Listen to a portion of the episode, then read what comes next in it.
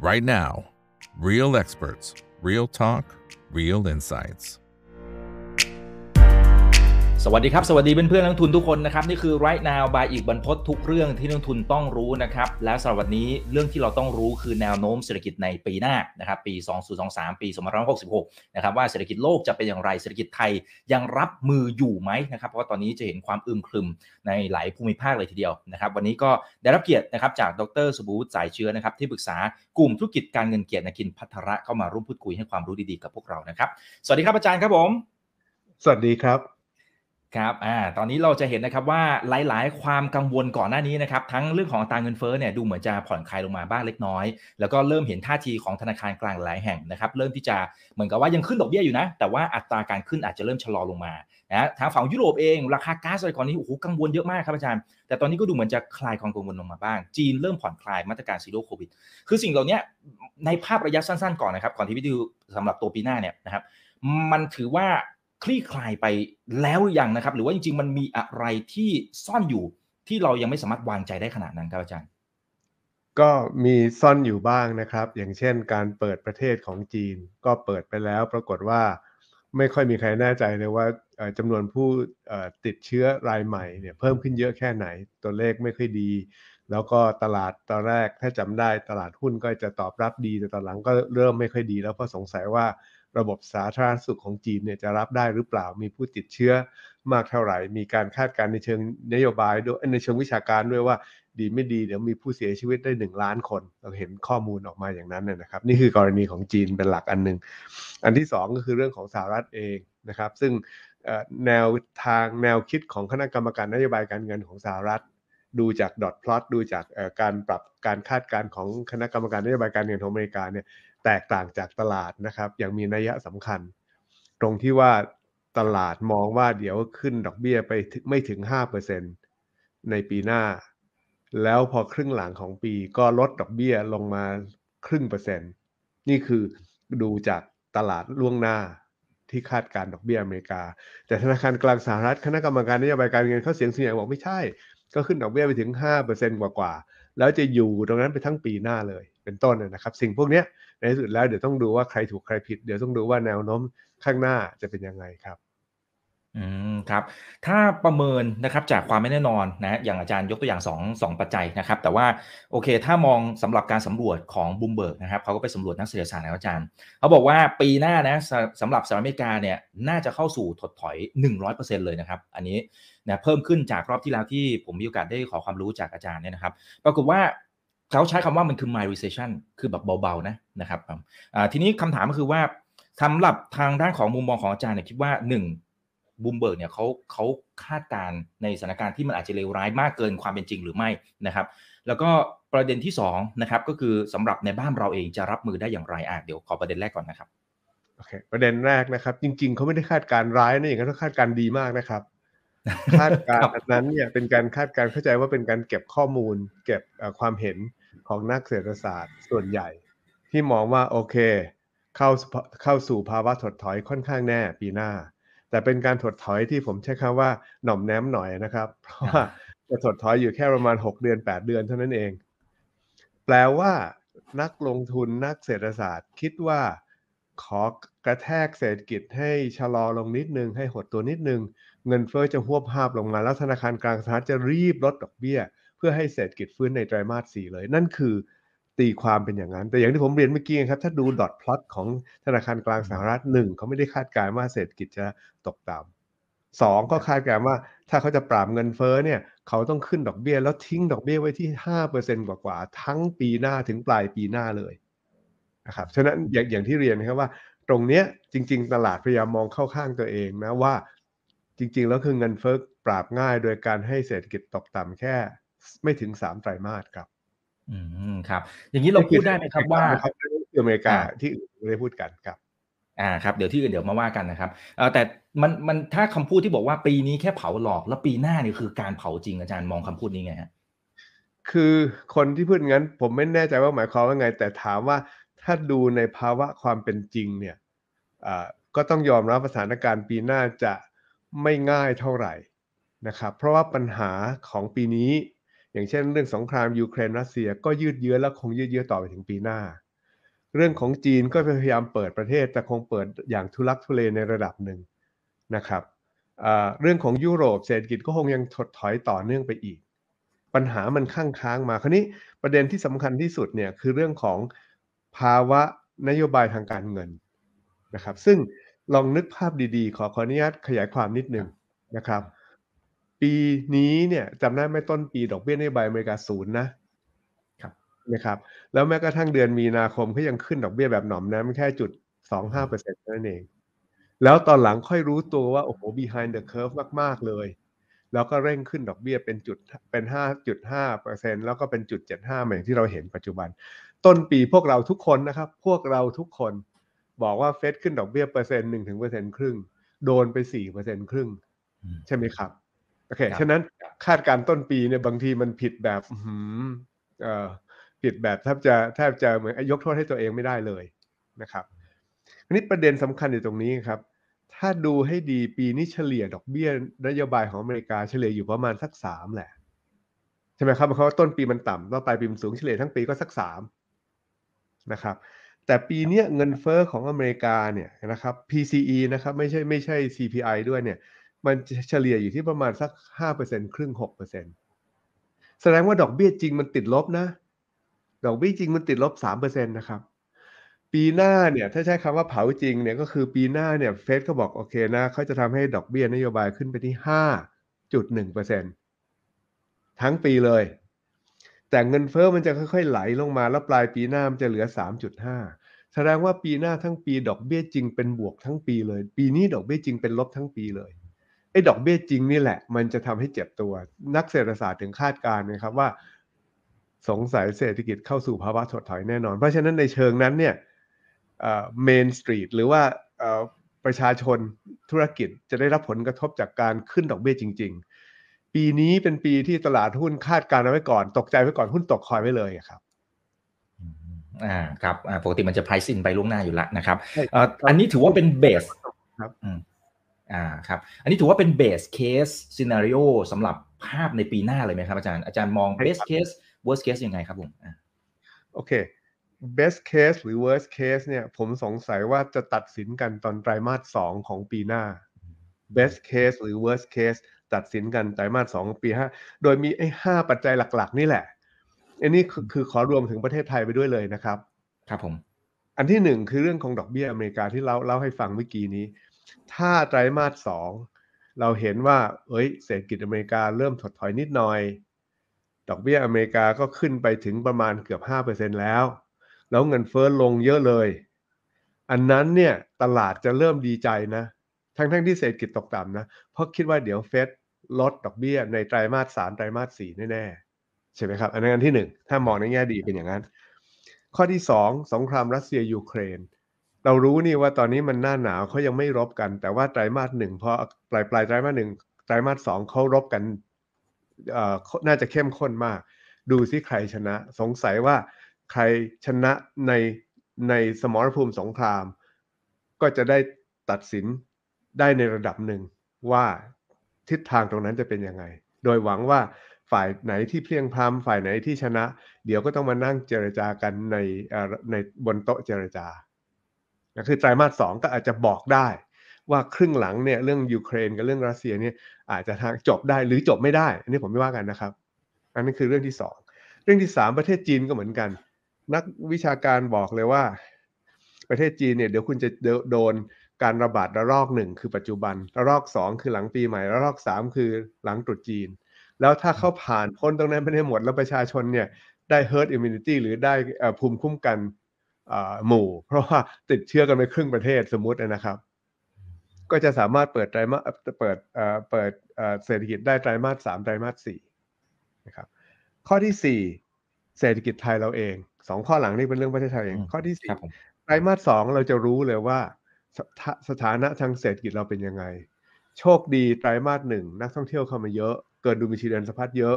ไตรมาสสองพอการส่งออกชะลอตัวลงเพราะนักท่องเที่ยวชะลอตัวลง ก็พอไม่เป็นไร พยุงได้ เพราะว่าไตรมาสหนึ่งมีโมเมนตัมต่อมาไตรมาสสองแต่ถ้าอีกทางหนึ่งก็น่ากลัวเลยนะครับ เพราะว่าถ้าไตรมาสหนึ่งก็ไม่ดีขนาดไตรมาสสองจะแย่แน่นอนเพราะว่านักท่องเที่ยวไม่มาแล้ว ตามปกตามฤดูกาลแล้วก็การส่งออกของเราคงจะตกต่ำเพราะอเมริกาเศรษฐกิจจะเข้าสู่ภาวะถดถอย และดึงคนทุกคนเนี่ยถดถอยไปด้วยงั้นเราจะขาดดุลบัญชีเดินสะพัดในไตรมาสสองหรือเปล่านี่คือเศรษฐกิจไทยคือข้อที่สี่ข้อสุดท้ายอะคือผลเลือกตั้งไงครับ เราจะต้องรู้ว่าตกลงเรามีกัปตันขับเครื่องบินคันนี้ไหมใช่ไหมครับ เพราะว่าสงสัยจะมีการเปลี่ยนกัปตันหรือเปล่า แล้วกัปตันคนใหม่ หรือคนเดิมเนี่ย เราจะมั่นใจแค่ไหนว่าจะขับเคลื่อนเศรษฐกิจในครึ่งหลังของปีได้ครับ อืมอืมครับอ่าก็มีโอเคข้อนะครับ ครับโอเคนะครับแต่ถ้างั้นเดี๋ยวดูขอขออนุญาตดูทางฝั่งของเศรษฐกิจไทยนะครับอ่าตอนเนี้ยสิ่งที่อาจารย์บอกก็คือว่าเดี๋ยวเราไตรมาสที่ 2 เราพอที่จะเห็นภาวะเศรษฐกิจแล้วแหละว่าจะเป็นอย่างไร แต่ตอนนี้เราเริ่มเห็นสัญญาณอะไรบางอย่างหรือเปล่าครับคือถึงแม้ว่าการท่องเที่ยวอาจจะถือว่าดีเกินเป้าหมายของการท่องเที่ยวแห่งประเทศไทยละนะครับในแง่ของจำนวนนะครับ แต่ว่าภาคการส่งออกนะครับโอ้โหเขาเริ่มเริ่มติดลบมาเหมือนกันนะครับ อาจารย์นะครับ อย่างนี้ถ้าไปเชื่อมกับที่ช่วงต้นปีหน้าเศรษฐกิจหลายๆประเทศมันเริ่มจะชะลอลงมาด้วย โอ้โหนี่มันภาคการท่องเที่ยวนี้จะเอาอยู่ไหมฮะนั่นไงครับ นั่นนะคืออมดูไตรมาสหนึ่งปลายไตรมาสหนึ่งเราจะตัดสินใจกันนักลงทุนจะตัดสินใจกันว่า ปลายไตรมาสหนึ่งหรือต้นไตรมาสสองเนี่ยว่าเอาอยู่หรือเปล่า พูดง่ายๆคือ การท่องเที่ยวเป็นทุกอย่างของเศรษฐกิจไทยของปีหน้าเลยนะครับ การท่องเที่ยวเนี่ยเป็นตัวขับขับเคลื่อนตัวเดียวเลยของประเทศไทยไปดูเอ่อการคาดการณ์ตัวเลขการคาดการณ์อย่างเช่นของแบงก์ชาติจะเห็นเลยว่า ตัวอื่นเนี่ยโตช้าลงไปเกือบหมดทุกตัว โดยเฉพาะอย่างยิ่งการส่งออกสินค้า แต่ว่าตัวที่ขับเคลื่อนตัวเดียวเนี่ยคือท่องเที่ยวเลยครับ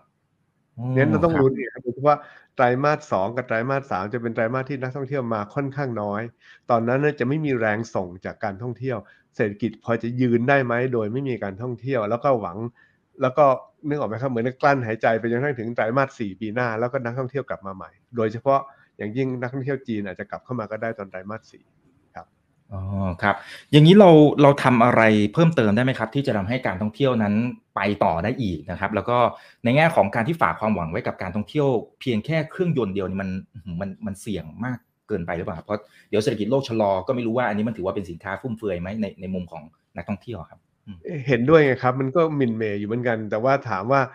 ตอนนี้เนี่ยมีนโยบายอะไรไหม ก็ต้องบอกว่าจริง ๆ ไม่มีนโยบายพูดตรงๆ ใช่ไหมครับว่ามติคอรมอออกมาจริงๆ ก็คือแจกเงิน คือพยายามแก้ปัญหาระยะสั้น หรืออย่างน้อยก็พยายามเอาใจประชาชนตอนปีใหม่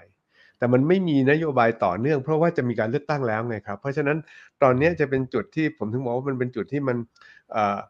มีศูนยากาศทางการเมืองและศูนยากาศทางนโยบายด้วย แล้วเราจะมีศูนยากาศเนี่ยไปจนกระทั่งรัฐบาลใหม่ประกาศนนโยบายต่อรัฐสภา แล้วก็มีคอรมอเต็มที่แล้วก็ดูซิเขาจะมีมาตรการอะไรมาขับเคลื่อนเศรษฐกิจในไตรมาสสามทันหรือเปล่ายังไม่รู้เลย เพราะว่าถ้าเลือกตั้งเดือนพฤษภาปลายปลายเดือนเนี่ยกว่าจะตั้งคอรมอมิถุนามันก็ค่อนข้างจะหมดไตรมาสสองไปแล้วอันนี้ถ้ามองในแง่ดีอีกด้านหนึ่งหลายคนก็จะบอกผมไม่ต้องกลัวไม่ต้องกลัวเดี๋ยว นักการเมืองเขาจะเอาเงินออมเข้ามา แจกประชาชน เพราะว่าเขาต้องหาเสียง ก็อาจจะเป็นตัวช่วยได้ตัวหนึ่ง อันนั้นผมเคยคำนวณเร็วๆว่าปกติเวลาเลือกตั้งทั่วไปเนี่ยมันจะกระตุ้น GDP สักประมาณจุดสามเปอร์เซ็นต์มั้งจุดสองเปอร์เซ็นต์ครับอืมอ่า แต่แต่จะต่อเนื่องไหมก็ต้องดูหลังการเลือกตั้งว่าใครมาเป็นกัปตันนะครับ แต่ว่าไม่ว่าใครจะเป็นกัปตันเนี่ยครับอาจารย์เท่าที่ดูนโยบายของหลาย ๆพักเนี่ยคิดว่าไอ้ตัวหนึ่งที่มาแน่ๆคือเรื่องของค่าแรงขั้นต่ำต่างๆ ก็น่าจะมีโอกาสเพิ่มขึ้นหรือเงินเดือนอ่าตรงเนี้ย เราเราคงเห็นแล้วว่าอ่าอย่างเช่นพักเพื่อไทยก็เปิดมาละหกร้อยบาทนะครับผมโอ้ตรงเนี้ยอาจารย์มองยังไง เพราะเป็นที่ถกเถียงกันโอ้เยอะกว้างขวางมากนะครับจริง ๆ ผมจะค่อนข้างที่จะไม่ได้อ่อให้ความสำคัญกับตรงนี้มากนะครับ แต่ยอมรับว่าตัวเลขมันจะดูโดดเด่นมากจาก 300 เป็น 600 แต่แต่แต่คุณอีกลองคิดดูให้ดีนะครับ ผมเดาว่าไม่มีใครหรอก อยากจะได้ค่าจ้างแค่เท่ากับค่าจ้างขั้นต่ำ เพราะมันเป็นค่าจ้างขั้นต่ำสำหรับคนที่ไม่มีประสบการณ์สำหรับคนที่ไม่มีฝีมือ มันถึงเรียกว่าค่าจ้างขั้นต่ำเพราะฉะนั้นเอ่อถ้าเราสามารถจะขับเคลื่อนเศรษฐกิจให้เอ่อประชาชนนักศึกษามีสกิลมีเอ่อความสามารถมีประสบการณ์ที่ดีเนี่ยเราได้เงินเดือนมากกว่านั้น ผมคิดว่าอันที่หนึ่งคืออันนั้นถ้าถ้ามา ถามผมจะคิดว่าดีไม่ดีต้องไปดูเรื่องของการศึกษาการพัฒนาให้ทุกคนมีทักษะที่ดี reskill upskill มากกว่านะครับ ส่วนค่าจ้างขั้นต่ำเนี่ยดีไม่ดีมันจะขึ้นไปตามการฟื้นตัวของเศรษฐกิจ และต้องไปดูเป็นราย sector อย่างเช่น ผมไปดูในรายละเอียดมาราย sector ที่มีรายได้ต่อหัวเงินเดือนไม่สูงเนี่ยมันจริง ๆ มันมีอยู่3 sector หลักๆเท่านั้นเองคือภาคเกษตร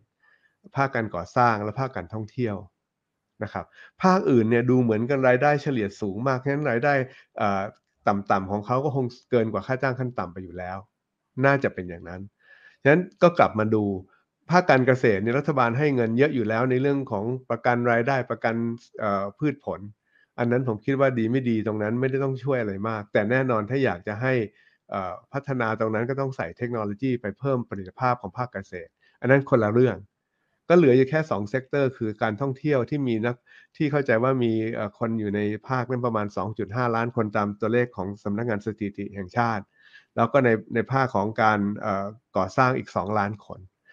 อาจจะมีแค่ 2 กลุ่มนี้ครับ ถ้าขึ้นค่าจ้างขั้นต่ำไปมากมากเกินไป ผู้ประกอบการรายย่อยจะลำบาก แต่ในกรณีของการท่องเที่ยวเองเราก็เห็นต่อหลังกลายเป็นว่า ขาดแรงงานแล้วเขากล้าจ้างเกินกว่าค่าจ้างขั้นต่ำค่อนข้างมากอยู่แล้ว เพราะว่าพอดีภาคภาคการท่องเที่ยวฮอตมากใช่ไหมครับ ปีนี้ 10 ล้านคน ปีหน้า 20 ล้าน ปีต่อไปคาดการ 30 ล้าน ถ้าทุกคนคาดการนี้หมด ผมว่าใครๆก็กล้าจ้าง เพราะว่ารู้ว่าเดี๋ยวจะมาอีก 3 อีก 2 เท่าของปัจจุบันคือ 10 ล้านเป็น 20 ล้าน แล้วเป็น 30 ล้านครับก็จะเหลือภาคการก่อสร้าง ซึ่งการก่อสร้างเนี่ยถ้าเกิดมัน ขับเคลื่อนเศรษฐกิจดีๆ เราก็รู้นี่ครับว่าผู้ประกอบการเขาก็จะรีบสร้างบ้านสร้างตึก แล้วเขาก็ยอมยอมจ่ายเงินค่าจ้าง สูงกว่าขั้นต่ำด้วยซ้ำผมคิดว่าประเด็นเนี่ยมันกลับมาดูว่าคุณขับเคลื่อนตรงนั้นได้ไหมประเด็นสุดท้ายง่ายๆนิดเดียวครับ ถ้ารัฐบาลสามารถจะออกกฎหมายสั่งให้ค่าจ้างขั้นต่ำเป็นเป็นรายได้ที่ดีของประชาชนได้ ทุกประเทศในโลกเขาออกกฎหมายก็ไปหมดแล้วล่ะ มันไม่ใช่ไงครับ มันขึ้นอยู่กับกลไกตลาด ขึ้นอยู่กับ demand supplyมันขึ้นอยู่กับการความสำเร็จในการขับเคลื่อนเศรษฐกิจครับอืมครับอ่าโอเคครับทีนี้กัปตันคนใหม่นะครับ ที่ที่จะมาบริหารประเทศเราเนี่ยครับมันมันแน่นอนเจอความท้าทายหลายอย่างนะครับ ถ้าเป็นในมุมของอาจารย์สุบูตเองเนี่ยคิดว่าโจทย์ความท้าทายทั้งในมุมของรัฐบาล แล้วก็ทางฝั่งของแบงก์ชาติเนี่ยที่กำลังจะต้องเจอในช่วงปีหน้ามันมีเรื่องไหนบ้างนะครับ แล้วก็ไม่ว่าพรรคการเมืองไหนมาก็ตามเนี่ย มันมีเรื่องไหนบ้างที่ยังไงก็ต้องทำอ่าค่าแรงขั้นต่ำเมื่อกี้ก็ก็คงเห็นละชัดเรื่องหนึ่งนะมันจะมีเรื่องอื่นอีกไหมว่าจะต้องทำแน่ๆครับผมแล้วจะมีผลกระทบอย่างไรเอ่อกับตันคนใหม่หรือคนเก่าผมไม่ทราบนะครับ เพราะขึ้นอยู่ประชาชนตัดสินใจครับครับแต่ว่าถ้าแต่ว่ายุคใหม่ปีหน้าแต่ว่าสงสัยว่าถ้าเป็นกัปตันคนเดิมก็คือนโยบายเดิมนะครับอ่าผมคิดว่าคงทุกคนคงคิดในใจแบบนั้นคำถามคืองั้นนโยบายเดิมอะ คืออะไร คือนโยบายปัจจุบันนะคืออะไร ถ้าไปแกะแกะดูเนี่ยก็จะรู้ว่านโยบายเดิมในการขับเคลื่อนประเทศเนี่ยคือ EEC ใช่ไหมครับ กับตอนหลังมาพูดถึงเรื่องการที่ใจประเทศไทยเนี่ยเป็นประเทศที่น่าอยู่ แล้วมีบริษัทเข้ามาตั้งสำนักงานใหญ่ถ้ามีคนที่เขาร่ำรวย อายุมากหน่อยไม่มาใช้พื้นที่ประเทศไทยพักผ่อน มารักษาพยาบาลตัวเอง หรือแม้กระทั่งคนที่เก่งพวกโนแมดเนี่ยให้มาทำงานที่เมืองไทย ดูเหมือนดูเหมือนนโยบายนะครับ จะไปสู่ทิศทางที่จะพัฒนาประเทศไทยไปสู่เรื่องของการบริการมากกว่าอุตสาหกรรมนะครับเพราะว่าตอนหลังไม่ได้พูดแล้วไม่ได้พูดอย่างภูมิใจแล้วว่าเราเป็น Detroit of Asia เพราะว่าเราถูก EV disrupt นะครับถ้าอย่างนั้นก็ต้องบอกว่าดูเหมือนกับถ้านโยบายแนวทางปัจจุบันมันจะไปทางนี้แหละ นะครับ ก็มีให้มาลงทุนที่ EEC แล้วก็ให้คนเข้ามาท่องเที่ยว แล้วก็มาทำธุรกรรมที่เป็น high value added มากกว่าท่องเที่ยวอย่างที่ว่านะครับ ซึ่งตรงนี้จะต้องทำอะไร ผมก็คิดว่าดีไม่ดีต้องตอบตัวเองว่าอย่าย้อนแยง้ง ว่าอย่าย้อนแยง้ง เช่น คุณบอกว่าอยากให้เขามาท่องเที่ยวอยู่เมืองไทยสิบวันหัวละห้าหมื่นบาท ไม่จริงไม่ถึงสิบวันทอดเจ็ดวัน หัวละห้าหมื่นบาท แต่ถ้าเขาอยากมาสร้างบ้านซื้อบ้านที่เมืองไทยคุณให้เขาเป็นเจ้าของไหม ตอนนั้นมีสมาคมอสังหาริมทรัพย์เขาเสนอก็กลายเป็นว่าขายชาติ แต่มันย้ำเลยครับ มันย้อนแย้งตกลงคุณอยากจะให้คุณต้อนรับต่างชาติ หรือคุณไม่ต้อนรับต่างชาติ หรือคุณบอกคุณต้อนรับต่างชาติมาแค่เจ็ดวัน แต่มาเกินนั้นมาอยู่นานๆไม่ให้ เป็นต้นนะครับ ก็ต้องตอบตัวเอง ถ้าทูตรัฐบาลนั้นก็ต้องตอบตัวเองนั้น ส่วนถ้าเกิดมีรัฐบาลใหม่มาเขามีไอเดียใหม่ๆ เดี๋ยวก็ต้องไปดูว่าเขาเสนอไอเดียอะไรบ้างบ้าง แต่แต่ในใจของผมเนี่ยผมเห็นด้วยว่า ในที่สุดแล้วประเทศไทยคงต้องไปสู่ภาคบริการนะครับ เพราะว่าภาคอุตสาหกรรมเนี่ยเราโดนแข่งขัน โดน disrupt ก็ได้จากเวียดนามจากอินโดนีเซีย ใช่ไหมครับ แล้วเราเองดูเหมือนเรามีทักษะด้านการท่องเที่ยวเป็นพื้นฐานคนไทยมีมีจิตวิญญาณในเรื่องของการรับแขกบริการบริการอยู่แล้ว ใช่ไหมครับก็เป็นไปได้ว่าเราอาจจะต้องปรับไปทางนี้ โดยเฉพาะอย่างยิ่งเดิมทีที่เราสร้างฐานการผลิตอุตสาหกรรมเปโตรเคมีเนี่ยก็เพราะเราได้แก๊สธรรมชาติจากอ่าวไทยมาในราคาถูก ตอนนี้แก๊สธรรมชาติในอ่าวไทยก็หมดลงไปเยอะ แล้วก็ตอนนี้เราต้องต้องไปตั้ง LNG terminal ซึ่งแพงแล้วก็ต้องนำเข้า LNG liquefied natural gas ซึ่งทำให้ต้นทุนพลังงานเราแพงมากนะครับก็เห็นบ่นกันใช่ไหมตอนนี้ว่าค่าไฟแพง ค่าไฟก็ใช้แก๊สแหละครับ อืมครับครับ แต่มันมีความเป็นไปได้ไหมครับ ที่เราอาจจะ เหมือนกับว่าพัฒนาให้ไปสุดทางเลยครับท่องเที่ยวก็แบบสุดๆเลย บริการแบบสุดๆไปเลย แล้วก็กินรายได้จากส่วนนี้ จากกรณีนี้เราอาจจะคิดว่าโอ้โหมันเป็นความเสี่ยงหรือเปล่านะเพราะถ้าเจอแบบโควิดอีกรอบหนึ่งเลยต่างๆนะครับใช่ครับ ก็จริงครับมันก็แต่ว่าถ้าพัฒนาไปในทิศทางที่ทำให้เกิดความมั่นใจว่าประเทศไทยเนี่ย เป็นประเทศที่สะอาด ประเทศที่ระบบสาธารณสุขดีมากใช่ไหมครับ ดีไม่ดีเกิดมีครั้งต่อไปทุกคนอาจจะมาอยากมาเมืองไทย เพราะว่านี่นี่คือฝันนะครับฝันว่าประเทศไทยระบบสาธารณสุขดีมาก วัคซีนมาพร้อมทันเวลาอยู่สบาย มีทุกทุกอย่างครบถ้วน ระบบสาธารณสุข ระบบยาหยูกยาทันสมัยดีมากมี telemedicine สมมตินึกภาพในฝันนะครับ กลายเป็นว่าถ้าเกิดมีอะไรข้างหน้า ดีมีทุกคนรีบมาอยู่เมืองไทยก่อนเพราะว่าอยู่เมืองไทยปลอดภัยกว่าหรือเปล่า คือสร้างภาพอย่างนั้นได้หรือเปล่านะครับ เป็นต้น ถ้าถ้าตามที่คุณอีกถามว่าโอเค ถ้าเราจะไปทางนี้ไปสุดๆได้ไหม ได้เป็น medical center healthcare center ของโลกของภูมิภาคไปเลยนะครับครับแต่แต่ที่อาจารย์ไม่ใช่ง่าย ๆ นะ นี่ต้องทำเยอะนะครับอย่าฝันเฉยๆนะครับว่าต้องทำจริง ๆ ครับ ครับอ่าแล้วเราเราต้องทำในส่วนไหนบ้าง ที่จะต่อจิ๊กซอให้ไปถึงจุดนั้นได้ในในฝันของเรานะครับ แล้วก็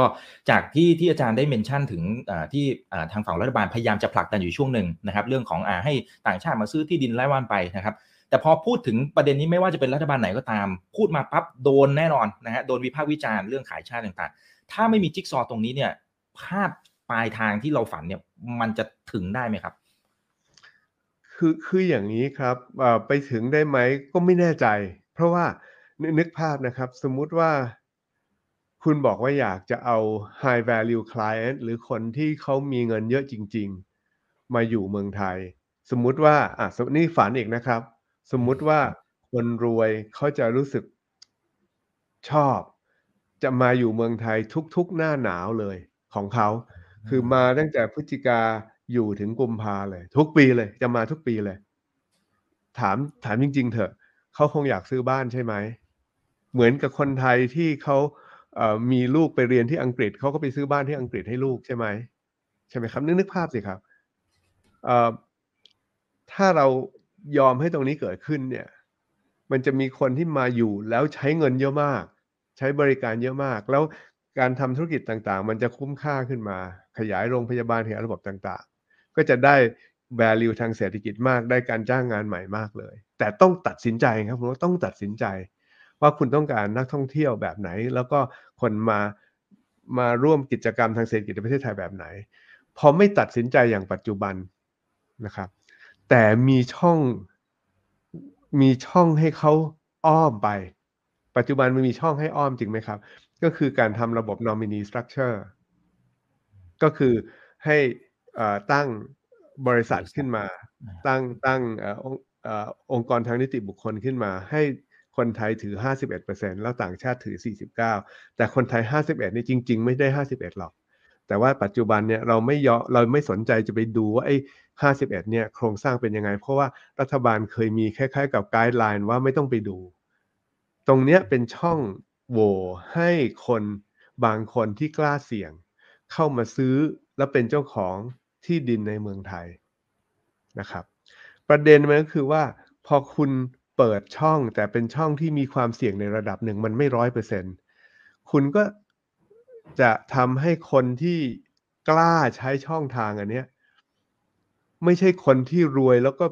กลัวความเสี่ยงเต็มที่จริง ๆ คนคุณภาพสูงสุดเนี่ย เขาบอกผมไม่เสี่ยงดีกว่า ผมเป็นเศรษฐีสมมตินะครับ ผมเป็นเศรษฐี ผมมีชื่อเสียงดีมาก ไปที่ไหนเขาก็ต้อนรับผม แต่ถ้าตรงนี้ผมต้องมาแอบแอบ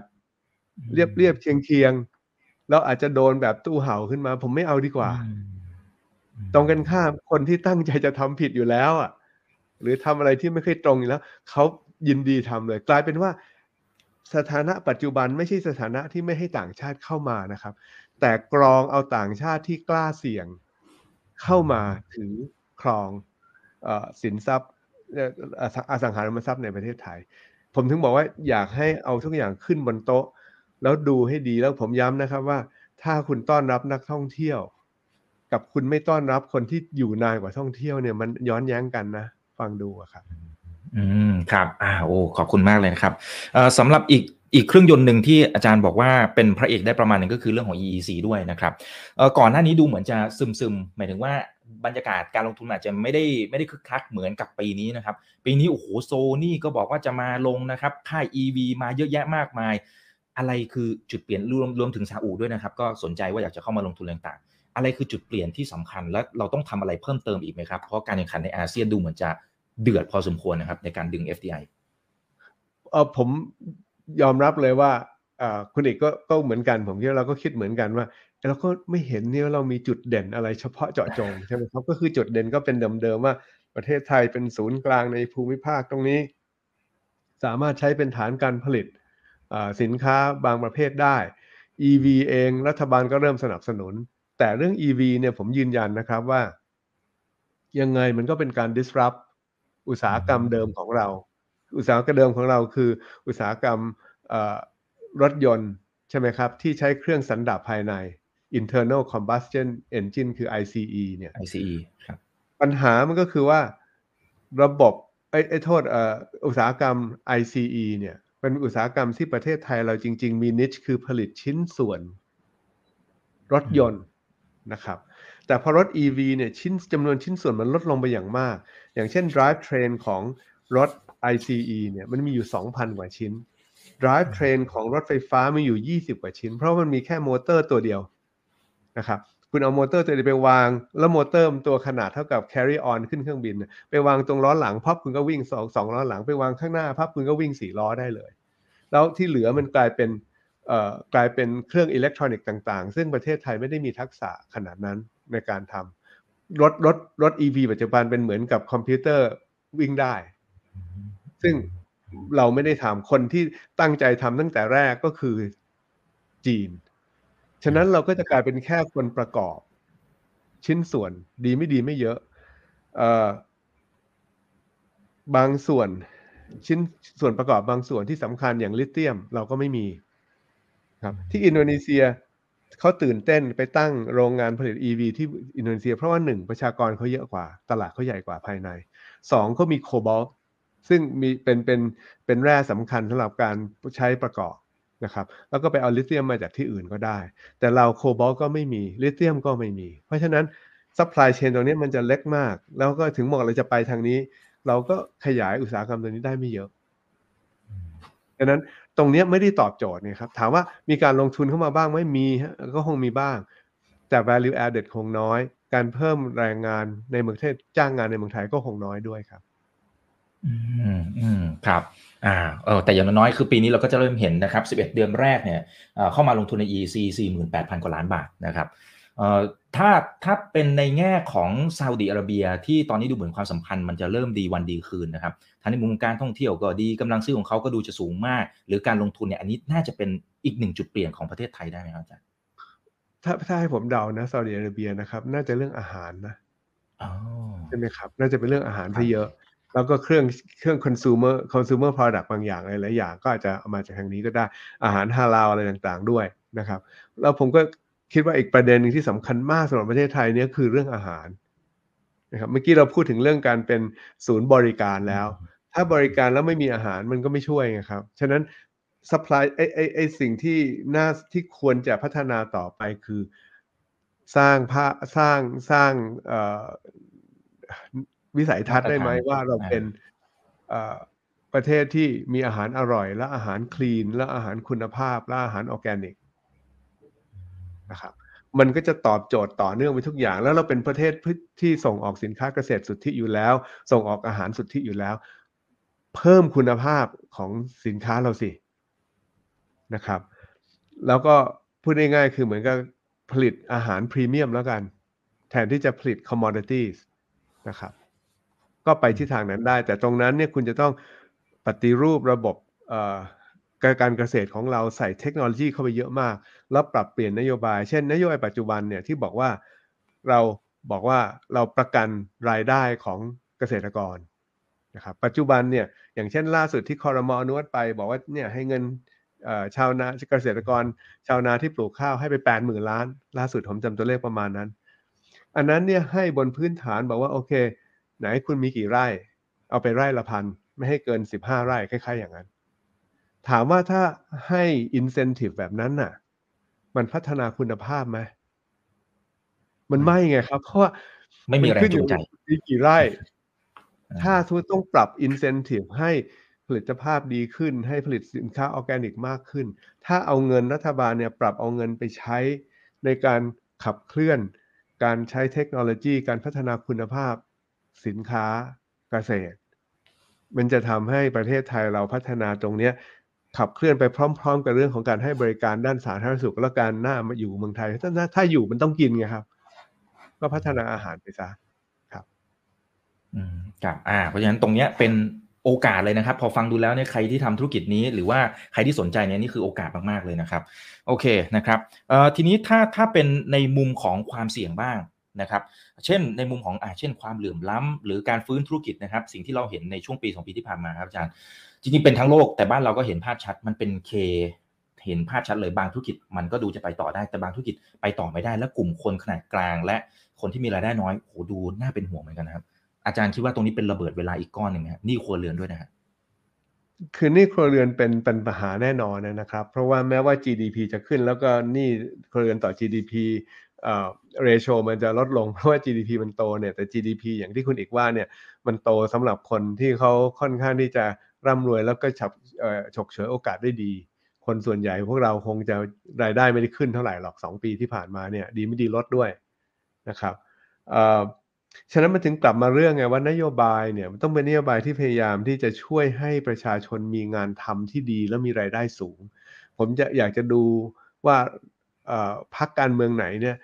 เน้นประชาชนจริง ๆ เน้นการสร้างงานจริง ๆ เพราะว่าถ้าคุณจะแก้ปัญหานี้ประชาชนเนี่ยวิธีแก้ปัญหานี้ประชาชนปัจจุบันเนี่ย ผมคิดว่าเวลาสมมุติว่าต้องไปคุยกับแบงก์ว่าโอ้โหผมเนี่ย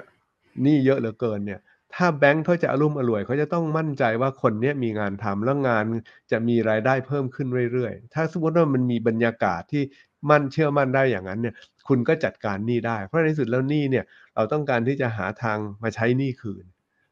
นะครับ ในยุคตอนที่โควิดระบาดแล้วปิดประเทศจำได้ไหมครับ ตอนนั้นที่เราออกจากบ้านไม่ได้เลยเนี่ย ขอให้อยู่บ้านเพื่อช่วยชาติเนี่ยตอนนั้นรัฐบาลต้องบอกว่า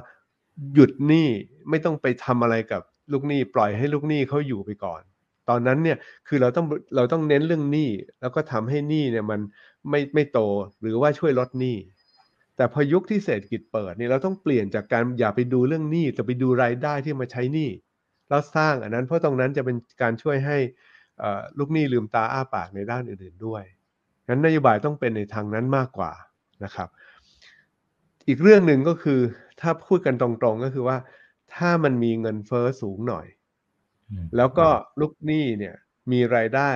โตขึ้นไปตามแล้วก็มากกว่าเงินเฟ้อ สมมติว่าเงินเฟ้อสักสามสี่เปอร์เซ็นแล้วก็ลูกหนี้รายได้ขึ้นปีละสักห้าหกเปอร์เซ็นอีกแป๊บเดียวครับ มูลค่าจริงของหนี้มันลดลง เพราะว่าเงินเฟ้อมันกินเข้าไป เพราะฉะนั้นในยุคข้างหน้าที่เงินเฟ้อสูงหน่อยเนี่ย ผมคิดว่าอาจจะไม่ต้องว่ากันขนาดนั้น แล้วให้ไอ้เงินเฟ้อเนี่ย มันกิน real value ของหนี้เก่า นะครับบนพื้นฐานย้ำนะว่า ลูกหนี้ต้องมีเงินเดือนโตเร็วกว่าเงินเฟ้ออันนั้นเป็นหน้าที่ของตัวลูกหนี้เองและของรัฐบาลที่จะส่งเสริมให้เศรษฐกิจมันขับเคลื่อนโดยการที่มนุษย์เงินเดือนส่วนใหญ่เนี่ยมีรายได้สูงกว่าเงินเฟ้อแล้วเงินเฟ้อก็สูงกว่าในอดีตนิดหน่อยครับอืมครับอ่าพออาจารย์พูดถึงเงินเฟ้อนะครับ ผมลืมไปว่าเราลืมคุยทางฝั่งของแบงก์ชาติเหมือนกันนะครับ คือ ตอนก่อนหน้านี้เราก็กังวลอยู่เหมือนกันว่าอูแบงก์ชาตินี่เราชะล่าใจมากเกินไปหรือเปล่านะขออนุญาตใช้คำนี้เพราะว่าอาจเห็นเจ้าอื่นประเทศอื่นโอ้โหขึ้นเอาขึ้นเอาขึ้นเอาในแง่ของดอกเบี้ยนะครับแต่บ้านเราก็ค่อยๆขึ้น แล้วท่านบอกว่าเป็น smooth take off นะครับโอเคมันอาจจะอยู่ไซเคิลต่างจากฝั่งต่างประเทศนะครับทีนี้เราเริ่มเห็นเงินเฟ้อเริ่มเริ่มชะลอลงมาบ้างนะครับเรื่องของค่าเงินบาทก่อนหน้านี้โอ้โหอ่อนค่ายุบยากตอนนี้เริ่มที่จะกลับมาแข็งค่าบ้าง ตรงเนี้ยเราวางใจได้หรือยังครับผมผมไม่ค่อยวางใจเพราะว่าอย่างที่ผมเรียนไตรมาสสองจะเป็นจุด ที่สำคัญนะครับจะเป็นช่วงที่การท่องเที่ยวจะชะลอลงฉะนั้นรายได้จากภาคบริการจากต่างประเทศตรงนี้มันจะลง รายได้จากการส่งออกสินค้าลงแน่ๆ เพราะฉะนั้นไตรมาสสองเนี่ยจะเป็นไตรมาสที่เราขาดดุลบัญชีเดินสะพัดหรือเปล่า ก็คือเงินไหลออกจากจากดุลการค้าและบริการหรือเปล่า อันนั้นเป็นส่วนหนึ่ง อีกส่วนหนึ่งก็คือดุลเงินทุน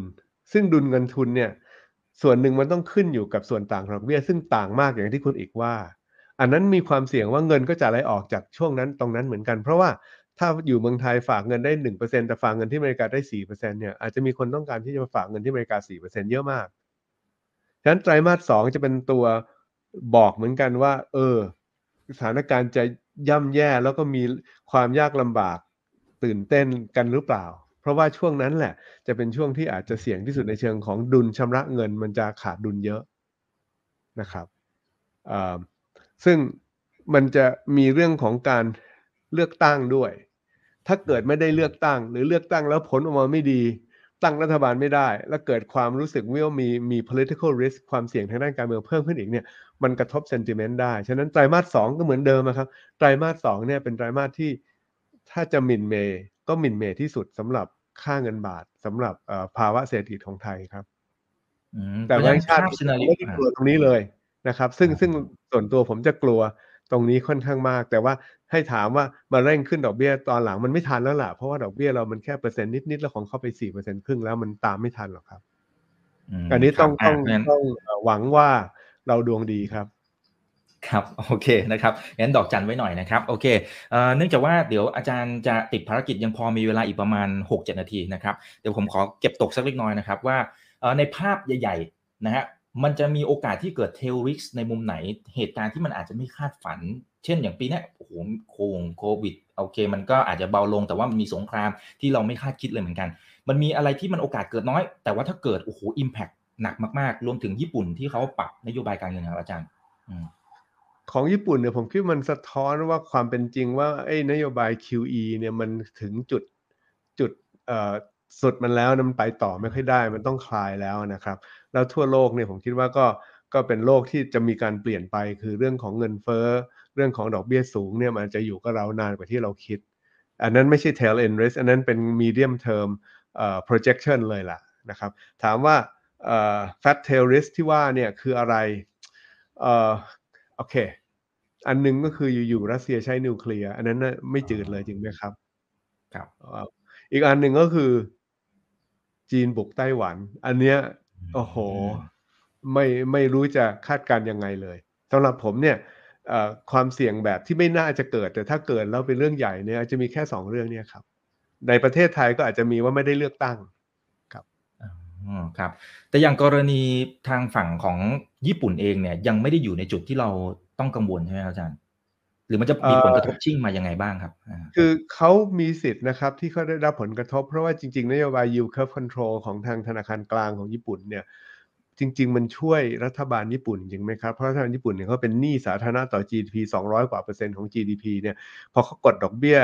พันธบัตร 10 ปีให้ต่ำเหลือศูนย์เนี้ยนะครับ ต้นทุนในการบริหารหนี้ของเขามันศูนย์จริงไหมครับ เนี่ยถ้าคุณคุมไม่ได้ ตอนนี้ยังคุมอยู่นะครับ จริง ๆ เนี่ยจุดกลางก็ยังศูนย์อยู่เพียงแต่ว่าให้ทางเป็นจุดห้าใช่ไหมครับ แต่ว่าเนื่องจากเวลาผ่านไปเนี่ยเดี๋ยวดอกเบี้ยระยะยาวมันต้องขึ้นเนี่ยคนที่รับภาระมากที่สุดที่ประเทศญี่ปุ่นกลายเป็นรัฐบาลญี่ปุ่นฉะนั้น default หรือไม่ default ในระยะยาวจริง ๆ เนี่ยกลายเป็นกลายเป็นเรื่องของ sovereign default หรือเปล่า sovereign risk หรือเปล่า หรือเป็นเป็นกลายเป็นเป็นว่ารัฐบาลมีความรัฐบาลญี่ปุ่นมีความเสี่ยงหรือเปล่า แต่ในอีกด้านหนึ่งก็ต้องยอมรับว่า GDP ญี่ปุ่นที่ 5 ล้านล้านเหรียญสหรัฐเนี่ยมันน้อยมากเมื่อเทียบกับ GDP ของจีนที่ 17 ล้านล้าน GDP ของยุโรปที่ 17 ล้านล้าน แต่ว่าถามว่าผลกระทบในเชิงความมั่นใจ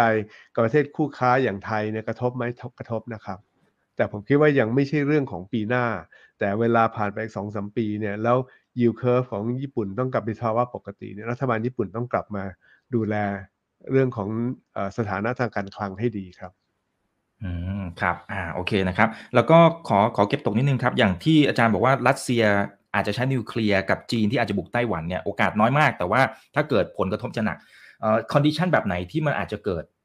สองปัญหาเนี่ยฮะผมไม่ได้บอกว่าอาจจะเกิดนะเขาบอกว่าเขาบอกว่าถ้าเกิดอ่าถ้าเกิดถ้าเกิดคือคิดว่าเขาไม่ทำหรอกคิดเขาไม่น่าจะทำแต่อย่างว่าตอนนั้นก็นึกว่าปูตินไม่บุกยูเครนนะครับแต่คิดว่าไม่น่าจะทำ นะครับไม่น่าจะทำเลย แต่ถ้าทำแล้วมีผลรุนแรงมากก็คือ 2 เรื่องนี้ครับถามว่าเงื่อนไขเป็นยังไงในกรณีของรัสเซียก็คือถ้าปูตินเขารู้สึกว่าเขาไม่มีทางเลือกจริง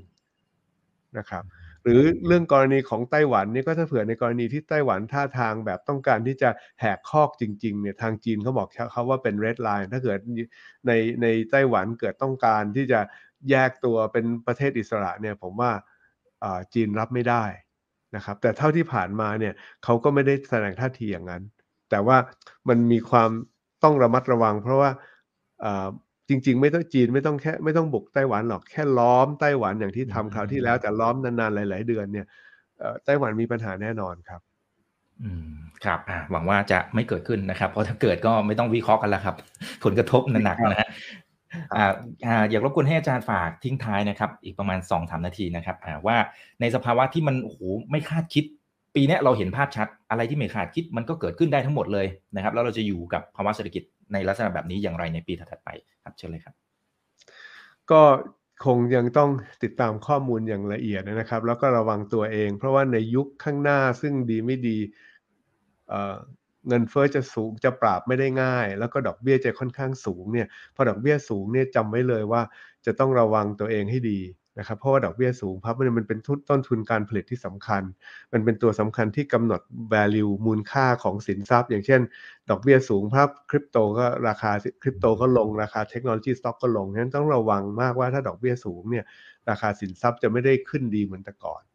นะครับ และแน่นอนว่าต้นทุนการผลิตต่างๆ ก็จะขึ้นตามมาด้วยการคำนวณ cash flow จึงเป็นเรื่องสำคัญมากนะครับแล้วก็ต้องติดตามข้อมูลข่าวสาร โดยเฉพาะอย่างยิ่งจังหวะสำคัญสำคัญอย่างเช่น ผมคิดว่าปีหน้าเนี่ยจุดสำคัญคือไตรมาสสองที่จะต้องดูให้ดีแล้วประเมินให้ดีนะครับแล้วจะเป็นตัวชี้ทิศทางของครึ่งหลังของปีหน้าครับ ครับเอาละครับ วันนี้ขอบพระคุณอาจารย์สุภวุฒิมาก ๆ เลยนะครับ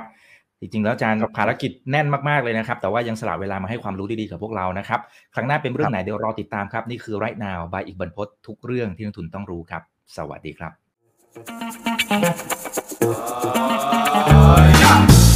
ถ้าชื่นชอบคอนเทนต์แบบนี้อย่าลืมกดติดตามช่องทางอื่นๆด้วยนะครับ ไม่ว่าจะเป็น Facebook, YouTube, Line Official, Instagram และ Twitter จะได้ไม่พลาดการวิเคราะห์และมุมมองเศรษฐกิจ และการลงทุนดีๆ แบบนี้ครับ